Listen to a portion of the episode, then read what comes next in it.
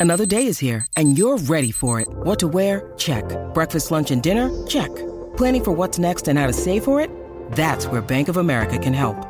For your financial to-dos, Bank of America has experts ready to help get you closer to your goals. Get started at one of our local financial centers or 24-7 in our mobile banking app. Find a location near you at bankofamerica.com slash talk to us. What would you like the power to do?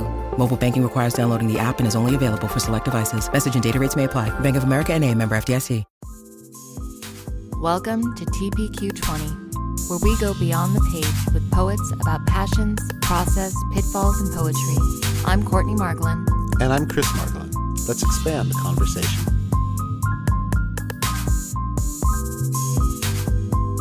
Welcome to TPQ 20.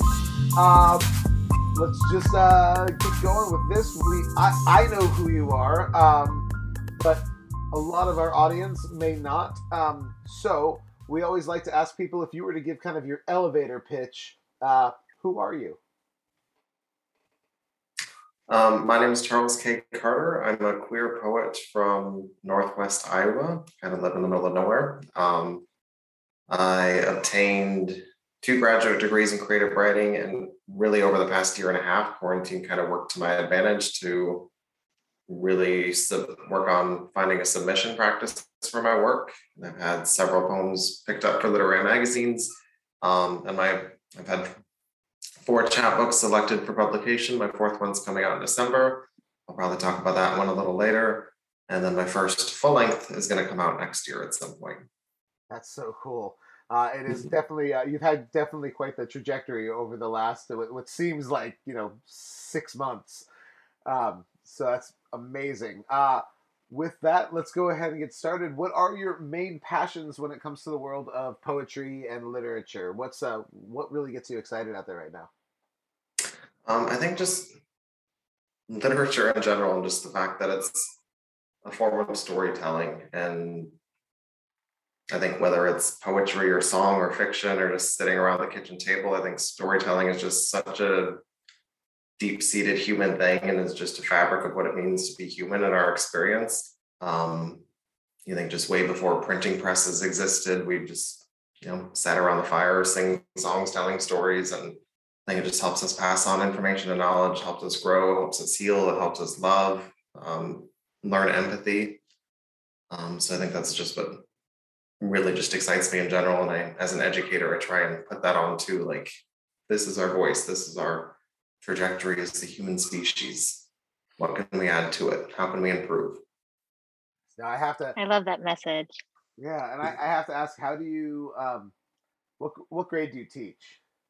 Um, I teach high school level. Um, mostly I do junior seniors, but sometimes I have some of the younger ones too. Okay, so I I taught high school for a while. Uh, Courtney and I both taught middle school for a long time as well. Um, how do you find how do you find your uh, how do you help students find their passion for poetry and literature? Um, I've been really excited the past couple years to have kind of stolen the creative writing class, um, and just I don't know, encouraging kids to experiment, encouraging kids, encouraging kids to try different things, to it's okay to fail. It's okay not to write the perfect piece because no one writes a perfect first draft. So just kind of getting out of their comfort zone a little bit. So I guess that kind of takes us to our second question, which comes into process. Um, and looking at what is your writing process and kind of how do you prepare yourself? Do you have any um, kind of special superstitions or rituals that kind of go along with that process? Um, I think it's hard to say my process is one way all the time. Um, but I think my general process is just to live life, to go to work, to have fun, go to concerts, go for walks with the dogs, whatever that might be. And then just as I'm living life, observing the world, taking in media, if an object or an animal or something inspires me, I might just take a little note on my phone. Um, if a word or phrase pops in my head, I'll write that down on my phone and I think just as educators, we're so oftentimes absorb or our time is so absorbed by our work and we kind of are driven by this um,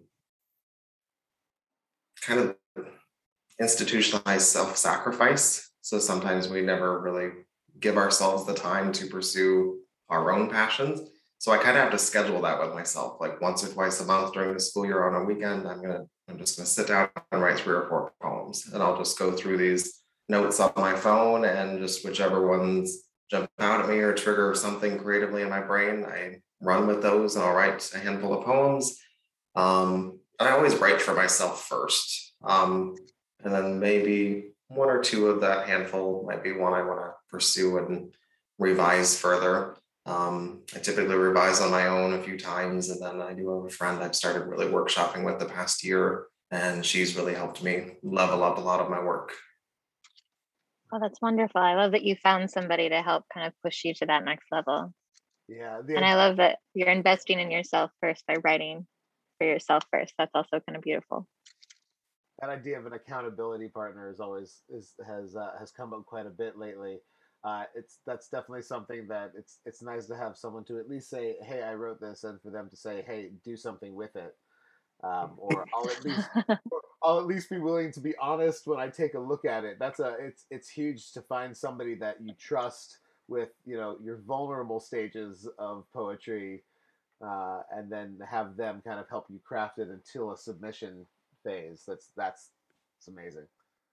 And I think like dealing with high school kids who are just you know finding their voice in the creative writing realm I just encourage them write for yourself first. Don't worry about publishing or putting it out there because I think you have to kind of really kind of build that self-esteem and who you your own kind of path as a writer before you can really face that criticism because I think sometimes when you face that criticism that it just makes your self-doubt get really wild and you might want to give up. But I think really finding that voice and passion and writing for yourself first is important but I think that kind of leads us into that next piece when you hit those kind of rough spots and those those pitfalls along the way.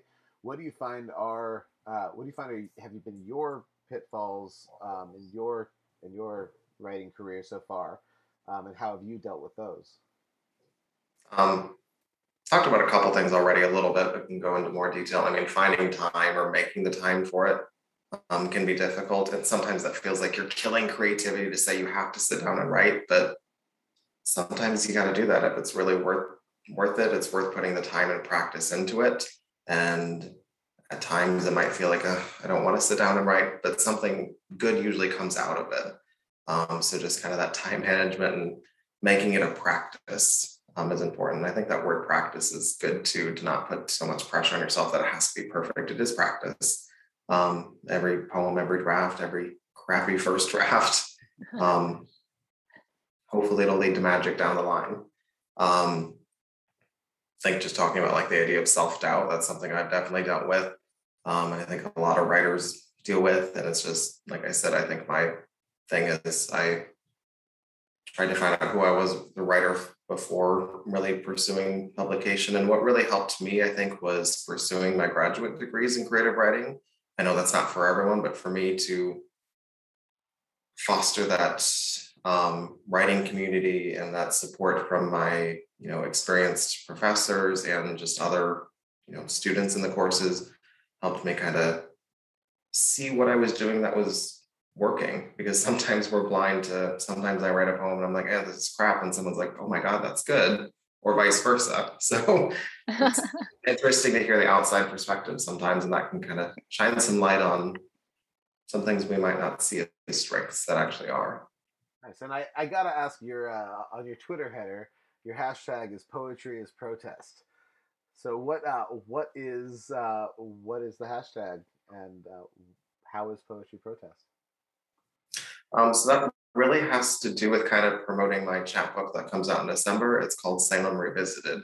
Um, Salem Revisited is a really dark, heavy book. Um, it's it really takes a hard look at homophobia and transphobia in the U.S. Um, last March, as the world shut down and we were stuck at home and hyper aware of the news and media and social media and you know trying to figure out what the heck was going on with the pandemic and all the fear with that i just kept seeing these side stories and they're news stories but i kept seeing all these side news stories about you know gay teen commits suicide lesbian raped um, trans woman of color murdered and just seeing all of these homophobic and transphobic violences occurring in our country just really overwhelmed me, especially as a gay man. And it just, I just, in order to cope with that and deal with that fear, I kind of went into research and writing mode and I researched our long, really horrifying history and very varied history of violence towards queer people in our country. And it just turned into this chapbook. I wrote all these poems that are, like I said, it's super dark, super heavy. It's not for everyone. Um, queer people, it might be kind of triggering, um, but my hope is a cisgender heteronormative audience might look at this and have the courage to look at it with an open mind and kind of understand the fear that a lot of queer people live with that they might not even recognize that are um, things that we think about on a daily basis. And hopefully, by facing that hard stuff, by taking a hard look at it, we can hopefully move towards a place where we can foster change in a better community and a better country. I like that. Uh, when uh, when does it come out? And we just want to make sure we, we know when it comes out and where we can uh, where we can grab a copy of it or order it uh, prior to. Um, there's no pre-order information yet. Um, it comes out in December from Word Tech Editions. Um, if people follow me on social media at CKC Poetry, I'll post stuff as it becomes available. I know it'll be available on Amazon right away. Um, and I'm sure there are other vendors that'll be available too. And I think it's through, it'll be available through Ingram that your local bookstore will be able to order it for you as well. That's really exciting. It really is exciting. We're parents of, um, I, our daughter came out when she was very young, but came out again just a little while ago. So she reassured us, which we we told, she, told her we know we we get. Um, and so it's something that we're very passionate about is making sure that we understand history, but also making sure other parents do as well. Um, so I thank you very much from the bottom of my heart for writing something that had to be very challenging for you. It definitely was. And I'm trying to um I'm at the very early stages of thinking about I saw Joy Harjo pe- or speak a couple months ago and someone asked her like how do you as a Native American person talk about your you know all the horrific violence towards Native American people and hold that into its light because it needs to be recognized, but then also how do you shine light on the Native American community and show Native American joy and lift that up as well? And I'm trying to look at that as a queer person as well. So I'm beginning stages of trying to see how I can kind of balance Salem Revisited with something that celebrates queer joy as well. Nice. But I'm very early stages with that. Um, what's exciting right now? Uh, what what are you uh, what are you super excited about in the world of poetry that's that we should keep an eye out for? I've just been overwhelmed since really getting into, you know, submitting to smaller literary magazines, just the amount of support and love there is within the poetry community. Everyone's just trying to lift each other up. Um, and I feel like there's no competition because if you were to submit to a contest and I were like, we're bringing apples and oranges, it's hard to compare. We're bringing such different pieces of ourselves. Um, so nothing seems really threatening, I don't think. Um, I'm really amazed, I think, in the last year to see so much work to lift other voice other voices up um, seeing more to like let's publish women voices let's publish people of color people with disabilities queer people um, i think one of my challenges six years ago going into education for the first time was in, inheriting a curriculum that was all dead white guys like trying to vary that like why is this canon and question that and change our norms that was one of our first dates. our whole conversation centered on that. the idea of this ridiculous, yeah, yes, that that is a that is a whole like podcast series somewhere. Um, yeah, thank you so much for hanging out with us today. Uh, it was great to get to know you, and we really look forward to uh, Salem Revisited. Uh, and we look forward to seeing where you go on your poetry journey. And we'd Thank love to have you back again next time. Thank you so much. I appreciate it. All right. Have a good one. Bye bye. Thanks. Bye.